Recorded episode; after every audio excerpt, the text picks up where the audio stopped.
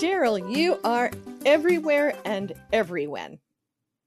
Uh, I really have been thrilled to pieces to be able to ride at your coattails for the past couple of years. Can you share with our audience who's all over the world what you do and where you do it? Uh, thank you. And, and uh, I sometimes feel I'm riding your coattails. So, so thank you so much. Um, where and what and stuff. Okay, here we go. Uh, I own a company called Indie Week. It's in Canada. Uh, we do festivals and conferences normally, but due to COVID, we've moved online and we now do four conferences online. Indie Week in November, that's our flagship and our hub. We launched Screen by Screen, which takes place in February each year, and it is focused on music and tech. In May, it's Indie one oh one, which is focused really on emerging artists and people wanting to get into the business on education and connections. And then Music Pro Summit is high-level industry discussions, and that's in September.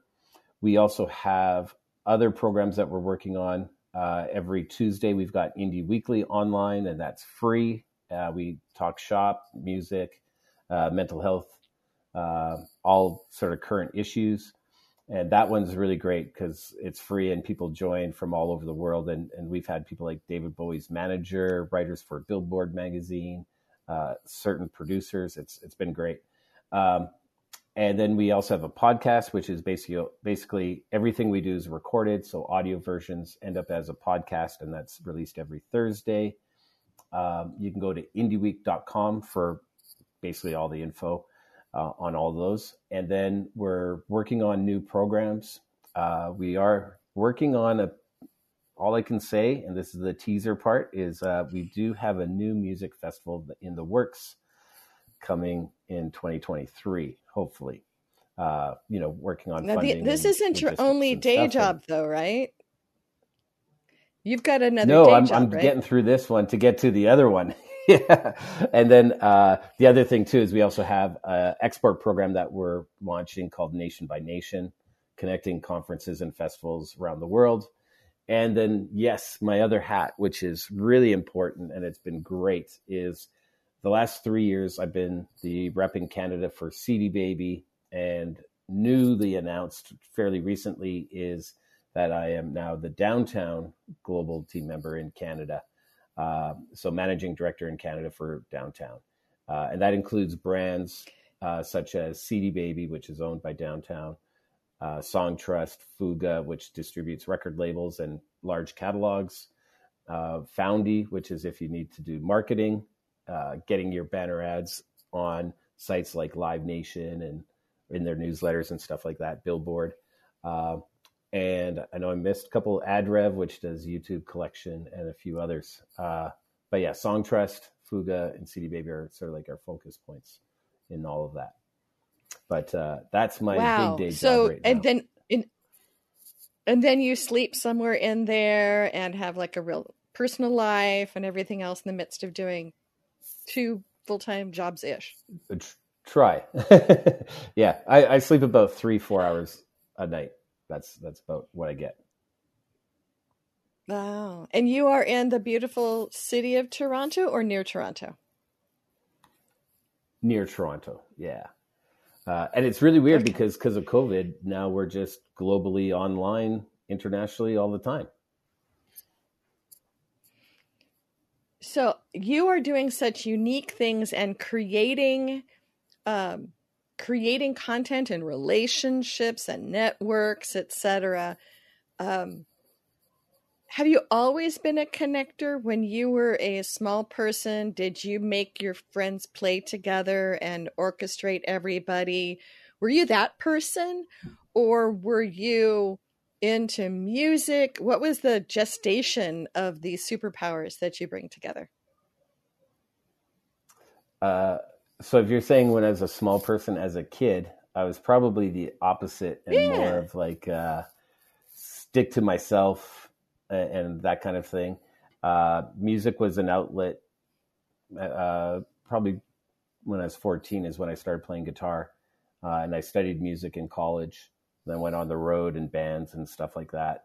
Um, and when I moved to Toronto, I literally didn't know anybody. not one person. Um, I came here with a band, and then the band broke up and they went back home, and I stayed, uh, and I knew nobody. And so it, it was really through meeting people, and often they're connecting me with somebody. And, and it's kind of like learning that the, the more people you know, the more reach you have, and things get easier because the people you know. And and so I've really focused on that probably the last ten years on on the importance of of connecting. But I've been, I would say even when I was in Edmonton, I was started working at H M V, and that was kind of my start in the music biz as well, um, and learning what sales are and what marketing is, and, and things like that. Um, I was always the indie guy. I started setting up indie in stores. So at any touring bands, we would ha- every Thursday have a performance uh, from an indie artist. And, and uh, yeah, I've always been sort of the, you know, sort of, uh, how would you say it? Sort of supporting the underdog, and, and trying to help artists uh, get to next levels.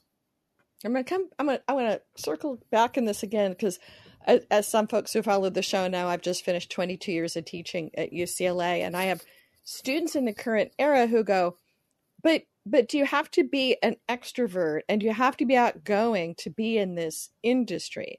And it sounds like you started out maybe not being an extrovert. Is your natural nature under? Absolutely. Yeah. Because um, people think, well, I have to be out there. I have to be outgoing. I have to be meeting people. But it doesn't have to be the core part of your D N A. It sounds like it came from wanting to match make music and artists who are indie folks. That was maybe the heartbeat under it, not the I have to put to, I have to put on a show. I have to bring people together. Um. That's a hard one. And and it's funny when you said that, it's like my third hat is I am a teacher. I've been teaching for over twenty years. So uh, that's my other day job. uh, third day job. Yeah, um, you have, yeah, you have to, you have to put on that face, and, you know, um, it is part of the role. Like the, you have to talk to people. You have to be willing, like, there's been so many, ch- so many opportunities where I was questioning, should I go talk to that person? And if I didn't, I would have missed out on so much that has happened as a result. And I could say, you know, sort of on the top level side is getting John Densmore of the Doors to come as a keynote speaker to Indie Week. Uh, I was very apprehensive on going to meet him. And the way I met him was at a book signing. And I had previously emailed him. And then I found out he's got a book signing in Toronto. Well, I could literally stand in line. And when he's signing a book, I could ask him about Indie Week, you know, because the second and third emails in, he was getting slow to respond. And I was like, I should just sit in my office and work. Why would I go? And maybe I shouldn't. I was really inside my head, explaining all the reasons why I shouldn't do this. And then I just thought of the one, well, maybe he does speak at Indie Week. That's enough for me to go. So I went, and I literally, because I'd waited, I was literally last in line, a block length, and they cut off the line after two people had joined after me. So I almost missed the opportunity completely. And when I got there, Uh, I actually got a picture of me shaking his hand. And at the point I'm like, hi, I'm the guy that emailed you about Indie Week. And he's like, oh, you didn't wait in line, did you? And I'm like, yeah. And, and he's like, oh, well, here's my card. Let's go get a coffee, you know? And so, uh, yeah, followed up and went for coffee a couple days later with John Densmore of the Doors. And he said yes. And we had him as a keynote speaker. And that's just a, one example of many that, if I didn't put myself out there, even when I was uncomfortable, I would have missed out a, a large, you know, opportunity. And, and, uh, there's many, many stories like that. So, um, and a lot of it's also, that story in your head, right? In, in part of the story in your head that you're sort of saying yeah, of I, the reasons you can't or shouldn't do stuff. Yeah. And, and I've, you know, I've read books about it, this kind of stuff, like the business books and stuff. And, it, you know, a lot of them call it like it's the radio voice. there's this ongoing voice that's kind of going in your head, and you got to learn to shut it out. And you start to take control and make the decisions, as opposed to it kind of telling you, oh, it's probably going to be a waste of time. It's probably going to be this. It's probably like, shut that out, and, and you get control and, and make the decisions. And, you know, the reality is I, my whole career is based on relationships and helping others. And I've been, basically I was a broke out of work musician. I just quit my job at H M V in nineteen ninety-six, I believe it was, or ninety-seven. I can't remember the exact year. And I found out the government would pay for a course. So I took a three and a half month desktop publishing course. And this is pre-internet. Websites did not exist. So it was Photoshop, Quark Express, Illustrator. Um, those are the programs we learned in three and a half months. But during that time, I volunteered for a radio show. Remember, I was broke musician, meaning hungry. And so I volunteered for a talk show that was about restaurants. And so once or twice a week, I ate really well for a broke musician. uh, one at the show where they actually cooked and talked about it on air. And two, during the week, we'd often go to a restaurant opening. And those are really, it's funny, uh, here I'm a broke musician. I'm at this high level restaurant eating really good food. And it's just through volunteering. And what would happen is I'd be the one helping the guests and in the green room, and they'd ask, what do you do? I'm in school doing desktop publishing. And they'd be like, oh, I need a new logo. Can you do it for us? No, I don't know it yet, but give me your business card. And others would be like, could you do a menu for us? Same thing. Give me your business card. And Monday morning, I would go to the teacher and go, here's these cards. They're potential clients. You could make money. Take it. And, and they're like, you don't want to do it? I'm like, I don't know it. Go for it. And what happened was, at some point after the the course was over, a couple of those, those students, I mean, teachers, came back to me with a job that they couldn't take on, and they referred that work to me. So I got clients off of them. That was worth more than the clients I gave them. And then the school called me and said, hey, there's somebody that needs help, potential uh, gig. So it was, it was about a month, two month long gig, helping out a company do their catalog. And um, then I got a, another call, and it was from a different company that heard from this company that I did this stuff. And I've been completely self-employed ever since. And it's all been off of referrals, a hundred percent referrals. My current gigs, these, these extra jobs I'm doing, they're all off of referrals too. Um, and I've done eight, nine years contract work for Live Nation. Uh, in Canada, I helped launch the Canadian Tire website, which is like the biggest national, you know, uh, retail outlet at that time. Uh, so I've done some pretty big things, and it's all off of referrals. So uh, I'm, I, I know that was a really long answer, but I'm just so an advocate oh, no, of referrals. Like, that's it. H- have you ever wanted yeah. to work at a big company? Have you ever felt that you were missing out by not working at a major music or other creative company? Yeah, um, but I am now, so I'm okay. uh, yeah, like I, I, I, uh, I, th- I think I would have made a really good A and R rep, uh, ear to ground, finding the bands. I, I would have done really well in that type of role, but that role started fizzing out and not being what it was. And so I think I kind of even just had missed the heyday of A and R anyways. So it's not like I really missed out. It just, that would have been a cool gig. And I think I would have done really well at it, but that's kind of what I do now uh, for the role I'm in anyway. So, so I feel I'm in a great position. You know, uh, I'm, I'm one of the luckiest guys. And uh, if I complain, it's, uh, I shouldn't, and uh, it's not warranted. So. So what was the, the the seedling of the idea to create Indie Week? What was happening in the business and in your head at that time? Uh, the biggest part was simply a lot of the showcase festivals were overlooking really good local talent. And it, it might kind of go back to what we said, you know, relationships and such. A lot of artists are not good at creating relationships, but they're really good at their art. And I just felt a lot of them were being overlooked, including a band I was in. Like, we were selling out shows and always good crowd, but like, we would get overlooked, and a lot of it is who you know.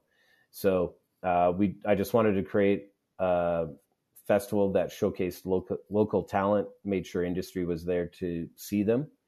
Uh, we used to do kind of a competition where we're looking for like the best of the fest. And, and the really per- only purpose was, we're going to put some industry in the room that they'll start like, A, you're being watched by industry for sure. Because we also know you could travel to a, a sh- showcase festival and no industry's in the room seeing you. So we want to make sure some industry is there to see you.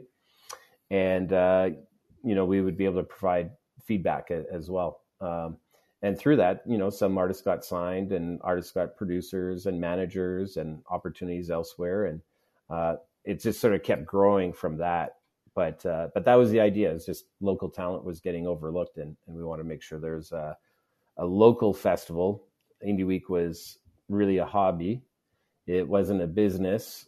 It was just, let's have bands and bars that are local, that are doing great, that need to be recognized.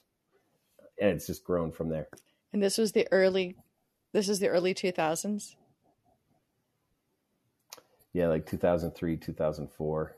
Uh, How yeah. did you fund this hobby? Think, like... How did you? How did you fund it? Uh, well, one, it didn't need to have too much uh, cash flow to get off the ground. Uh, I was booker of a venue, and I knew all the venues, so I was able to easily book. I think it was like six venues to start, and there's no fees. Like, there's no rentals or anything like that.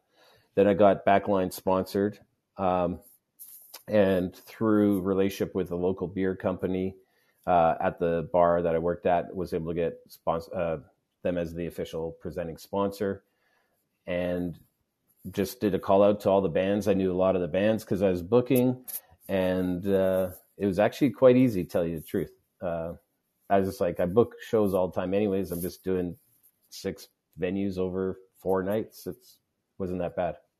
And I think it was forty bands the first year. So, so how did you know to do a second year? And at, at what point in time did you go, hey, this works, this is a success? Oh, uh, is it a success? I don't know still. No, just kidding. Uh, well, it was funny because uh, there was a venue called the three sixty, and we, like, that first year, we had a really great launch, like great crowds. And this is when our, also people went out for music for the sake of music and discovery. And, and Toronto had Queen Street, where all the venues are along one street. You could walk easy to it. So it's, it's very different than it is now. And on the Saturday night, an agent friend, he walked over to me. And remember, I was still in a band too, uh, myself. And he walked over and he said, you know what you got to do now? You got to decide whether you're one of them, and he pointed to the stage, or if you're one of us. And, and, and so he's kind of saying, you know, where's your focus, being a musician or doing the business? And, you know, I tried to do the band, I think, for a year after that. And, and I decided to do the business side of it. Uh, and I was really heavy in Live Nation work at that time. And, As as teaching, Live Nation, booking a venue, in a band, and then got rid of that, and then Indie Week. Uh, so, see, I had five jobs then too. Um, and it, it just was an exciting thing, you know, like, here's a new project, it's exciting.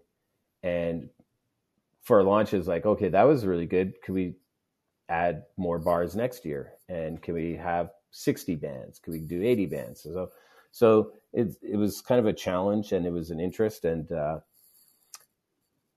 it it really kind of stayed a hobby for the first ten years. You know, like, it wasn't meant to be more than what it was. And we started getting international artists.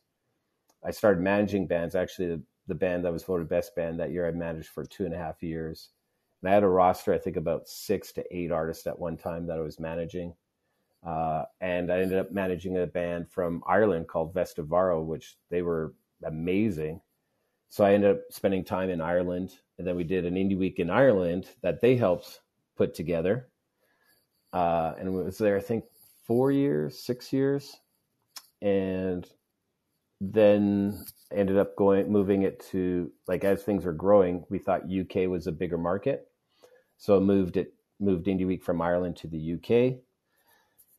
And uh, we had done a few years in Manchester, and then Brexit started happening, and we're like, this is just going to be a mess. So being an international, or sorry, a foreigner working in the U K and all that. So we just pulled the plug on that side and focused on Canada. And by that point, Canada had grown. I think we were doing twenty-four venues over the four nights and up to two hundred forty artists internationally.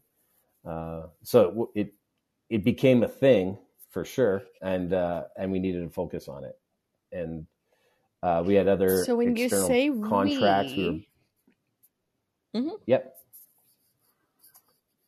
We, yeah, like the, my we? staff and I, uh, Who's so we? Tiny staff, uh, well, mouse in your diff- pocket different... staff, a dozen people. How, how many people uh, does it take to put around on? Around four to six all the time.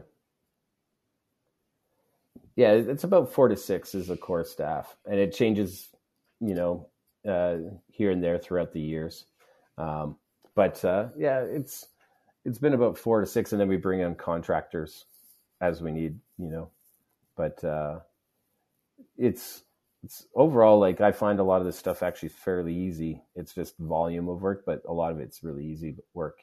Um, and I'm, I'm being my digital with my digital background. I use a lot of tools to automate and try to work on efficiencies as much as I can, so that we're kind of getting stuff done in twenty-five percent of the time that usually others might take one hundred percent of their time. So, so really trying to be as efficient as possible. So when you look to take on a new thing, I mean, you've, you've given the example of going into Ireland and U K, cutting back, extending your reach with the things you're doing with C D Baby and et cetera.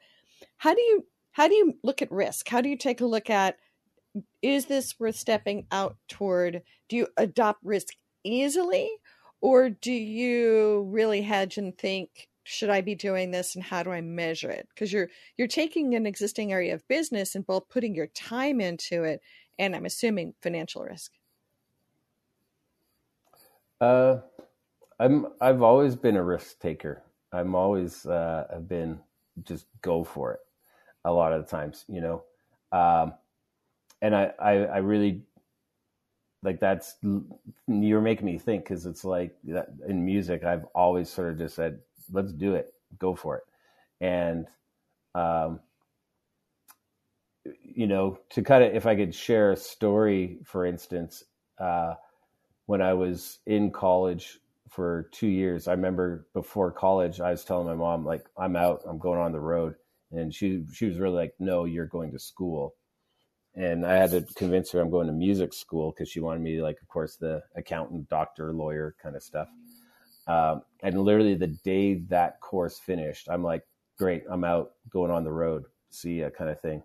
And um, it literally took me only two weeks of, less than two weeks even, uh, of that course finishing to get into a band and on the road. Um, it took me no time at all. Uh, that was my main goal from high school, and that was it. Now I'm free, I'm out. Um, but just to give you an example is that I'd put a posting in a music store, guitarist available. They called, we talked, great. And then they were going to come pick me up. They're already on the road. Uh, they were going to come pick me up, and we were going to go to the gig, and I'm waiting and no one shows up. And so I call, like, I actually, this is dating myself. I actually had to look in the phone book and the, in the city that we were supposed to be playing at, to call the hotel where the bar was in and be like, hey, could you put one of the band guys on the phone, kind of deal. And it turned out, classic band story, the bus broke down. And if they had come dipped into Edmonton to pick me up, they wouldn't have made it to the gig in time. So they had to drive straight to the gig. This is before cell phones, so they had no way to call me.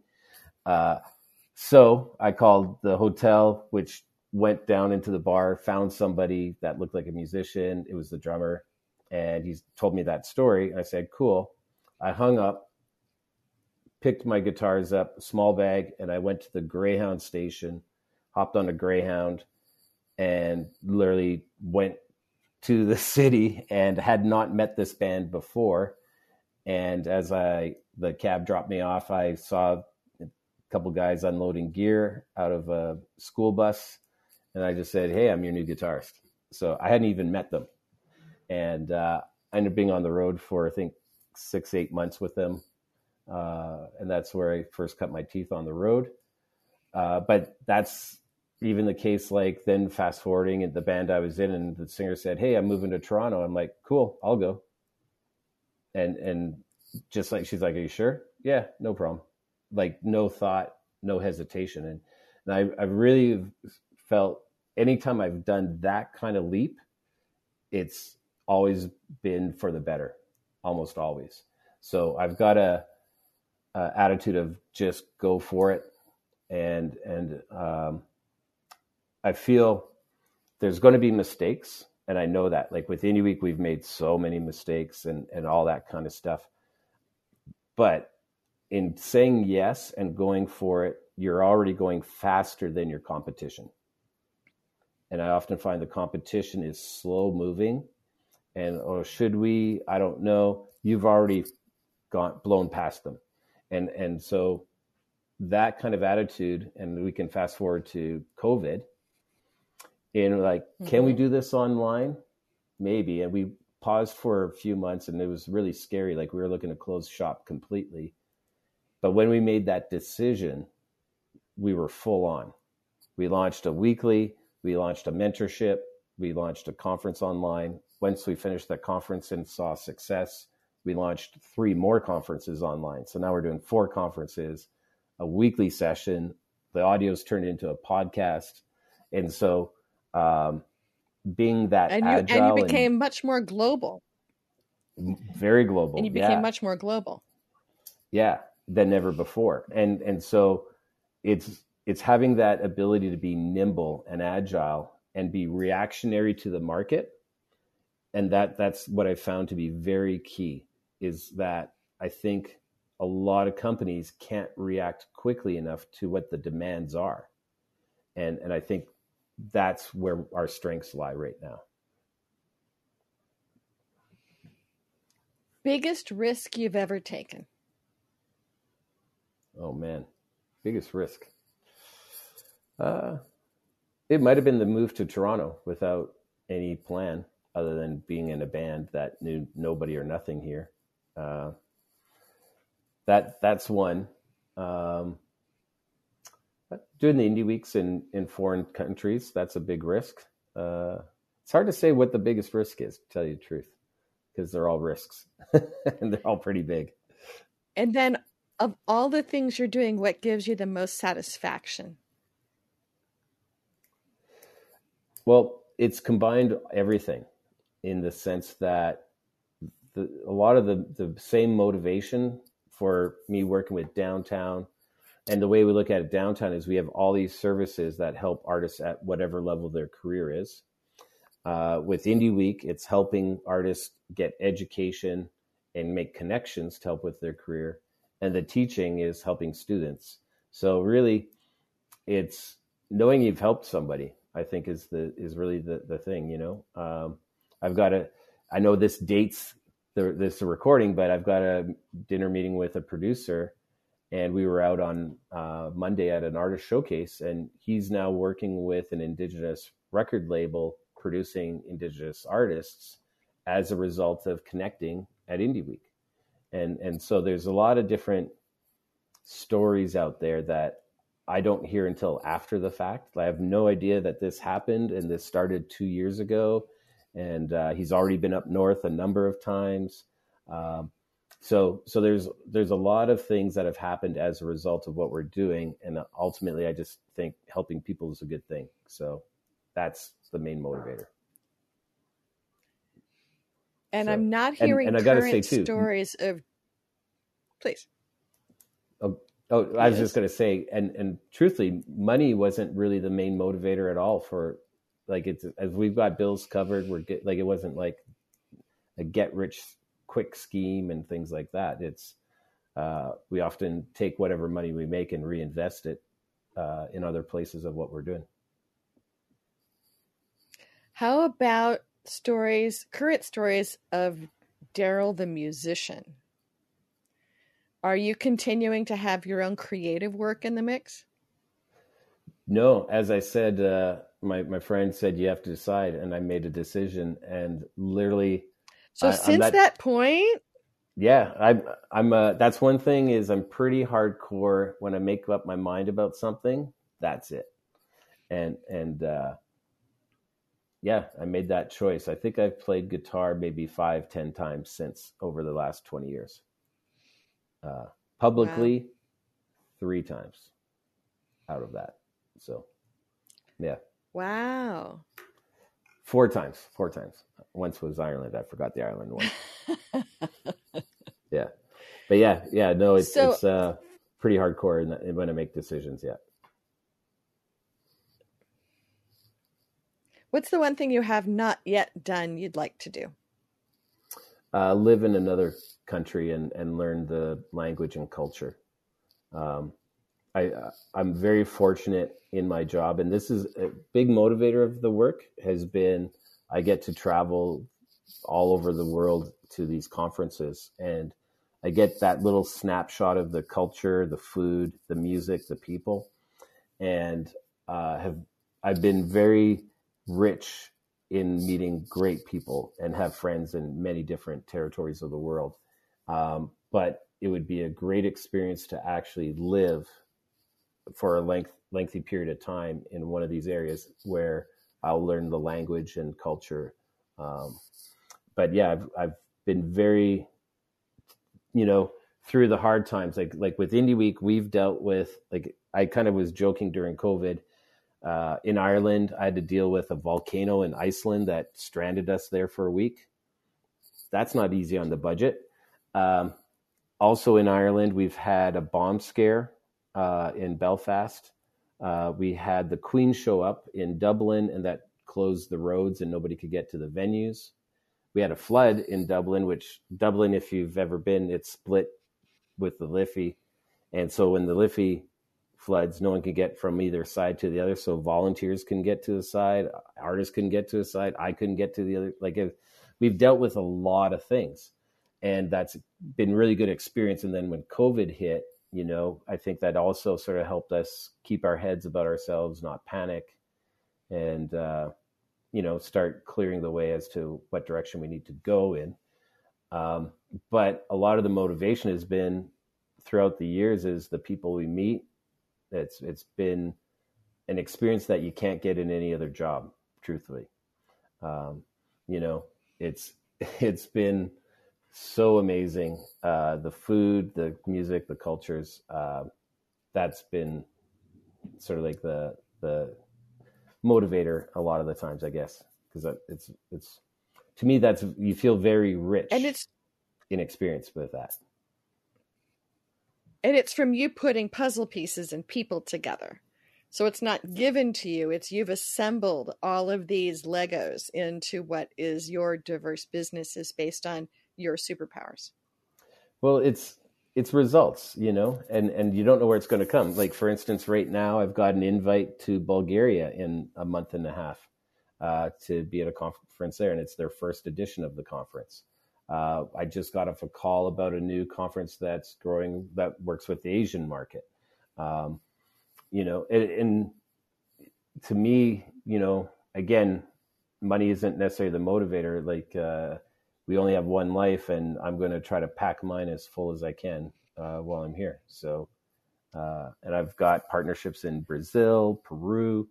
Uh, Before COVID, I was going to Brazil three, four times a year, and, and I can hardly wait to get back there in August. So, yeah, it's it's pretty cool. Well, we've covered the calendar. We've covered the world here. Uh, anything you'd like to mention as we wrap up, in addition to your great conferences coming up, but anything else that we haven't talked about you'd want to mention? Uh, I, I think if, if there's any kind of advice, um, yeah, connecting others, it, it's almost like when you help someone else, and this goes back to that story of when I was a student and helping, like going to teachers, here's clients, and they would go, don't you want to cut? Nah, just take it. Especially like at that level, it, like it wasn't huge money, but say I, there was four teachers. And then there's a teaching assistant I would also give to him. So that's five people that if they got an opportunity that they can't cover, I want to be the first on their dial list as to who they're going to call. So now I've got five sales agents out there, and, and, you know, it turned into the teaching assistant. He's, he called me and he said, I'm quitting at nine thirty on Monday. You should be outside the office at nine thirty-one. Because I'll walk out, you could walk in and basically take my job, which I did. And that led to teaching, and I'm still teaching. Uh, that was my introduction to that. And and that was a really good wage at that time. I ended up for a while taking over the entire curriculum. And I was teaching three hours in the morning, three hours in the afternoon, three hours at night, nine hours a day, making really good money. Um, and that was off of just giving a business card. And that changed my life. And through that, more connections came. Um, and I always share this one story. It's really funny, is that I, I, I share this, like I am the worst interviewer for a job, like the worst. I don't have a resume. I don't have a portfolio. I don't keep track of nothing of that. I don't have time. I'm so busy with everything. And um, I got a call on a Monday afternoon where it was like, I hear you do web and Photoshop. Yeah. Do you have a resume? No. Do you have a portfolio? No, I'm too busy. And I, you know, do you have a website? No, it, it, I'd have to update it, and it was all old stuff. So I took it down. Really terrible interview. And he's like, but you can do this. Yeah. And then he said, well, what's your availability like? 'Cause it's due tomorrow. I was like, sure. No problem. I'll do it. So he goes, and this is early days. There's no real Google Drive or Docs or things like that. So he's like, I'll get off the phone and I'll start sending you files. And then once I've done sending them, I'll call you again.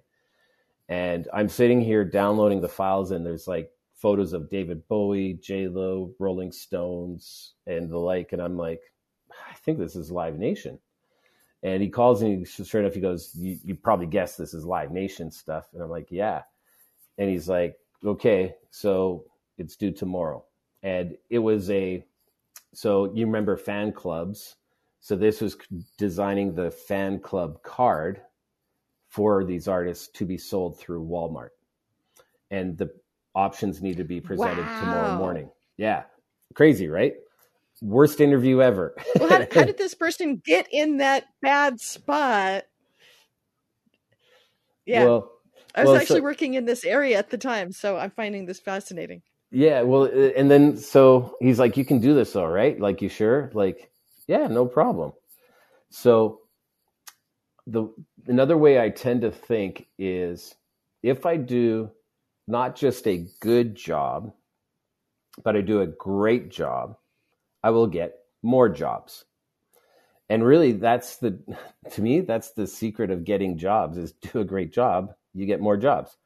And um, so I worked hard that day because I had to do three options for each one, front and back and all that stuff.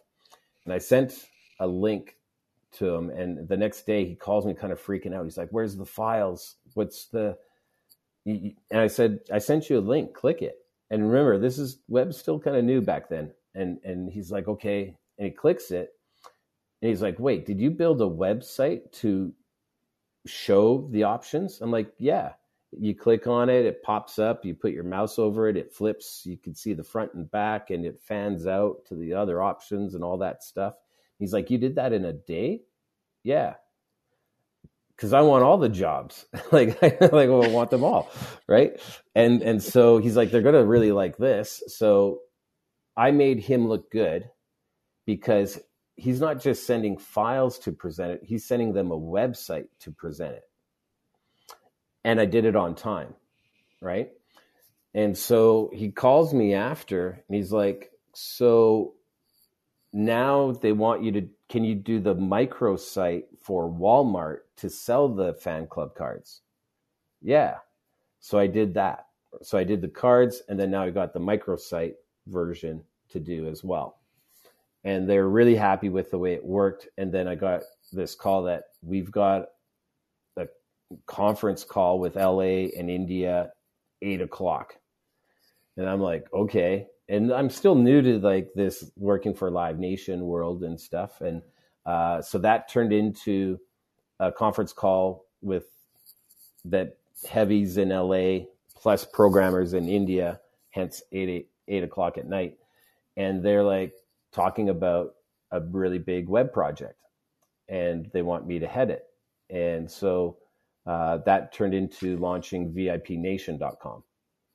And so I did the first version of V I P Nation dot com, and that was a really heavy, crazy project. And then while that was happening, different departments started sending us stuff. So I ended up doing like the ads for like, say, Hits Magazine, Billboard, um, some V I P passes, a lot of the event marketing assets. Like there was front of the line access through American Express. So we did that. And then it led to rebranding the entire company. So we actually did the whole brand of the company, and uh, so many different jobs and stuff through it all. And the whole time, my my contact Bruce, it's really about always making the other person look good, right? And his job is to make his contact look good, meaning we deliver on time, ahead of time, we over deliver, as as little back and forth as possible. There's going to be times where that happens. Um, but I know another long story, but if you think back, it's just turned into like, this is from a phone call, which is the worst job interview. And where I really kind of equated it to is who gave that referral. And so yeah. Bruce trusts not me, he trusts his friend that said, I could do this. So that's the power of the referral, is like, who is saying it, right? So like if Wayne Gretzky, for instance, said, this kid can play hockey, you're probably going to trust Wayne Gretzky's opinion on it. But if I said, this kid can pay, play hockey, maybe not, you know? Uh, so it was the power of the person that gave the referral, and me not having a resume, a portfolio, website, they believe that person. So... To and kind it's of wrap a multiplier it. Effect because you, mm-hmm. I was going to say, you don't wait though for then the next thing to happen, is that you then move forward and make the next thing happen, which then becomes a multiplier effect of delivering what you say you're going to do and beyond that. So you've been that, able to do that if you kind of layer life. Cake it out on almost everything you've done. And everything. So if people would like to participate in the next part of the layer cake, how can they get a hold of you, and what do you need next? Uh, well, uh, if I could just wrap on that last bit, is that the more Please. people giving referrals out there, the less legwork you got to do.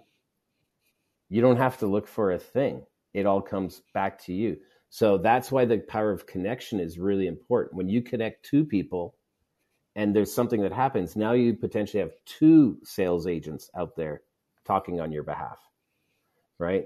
So it all comes together. When you're connecting people, it all of a sudden turns into sales agents. And, and sales agents, all I'm saying is that they make the referrals, you know? And when I, example of that Canadian Tire website, it was a former student who took like a weekend Photoshop course with me, who's a photographer that did product shots for Canadian Tire, that suggested me, right?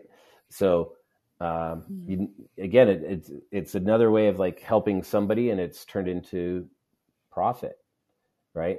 And, and that's been my whole career ever since I left uh, my last retail job at H M V over twenty-five years ago or so. Um, I've been completely self-employed, and every every single thing has been a referral, every single thing. And uh, that's worked for me. And it's uh, out on a limb the whole time. uh, I had no plan, nothing. I just helped others, and it worked. Uh, and I'm very lucky. But next, um, I would say go to indie week dot com. You can find all our stuff there. Uh, and I'm on socials, Daryl Hers. You can find me anywhere and ask me anything, anytime. I'm more most active on Instagram. That's probably the, the better place to find me. But Indie Week, you could also contact us. And we'll us. put all of this in the show notes. And um, you also can find all of your weekly adventures and everything else. So uh, lots of places to drink at the well of Daryl. and uh, and Daryl's team. So Daryl, thank you for joining us, and it's been um, it's been wonderful connecting with you a lot over the past two years of the pandemic with Amplify Music and all of those adventures. So I'm excited to see where you go next with your team and all of the things you're doing. Thank you for being on the show. Thank you, and likewise, I'm always excited to know what you're doing, and uh, if we can, I'm always like, if we can help in any way, just let us know.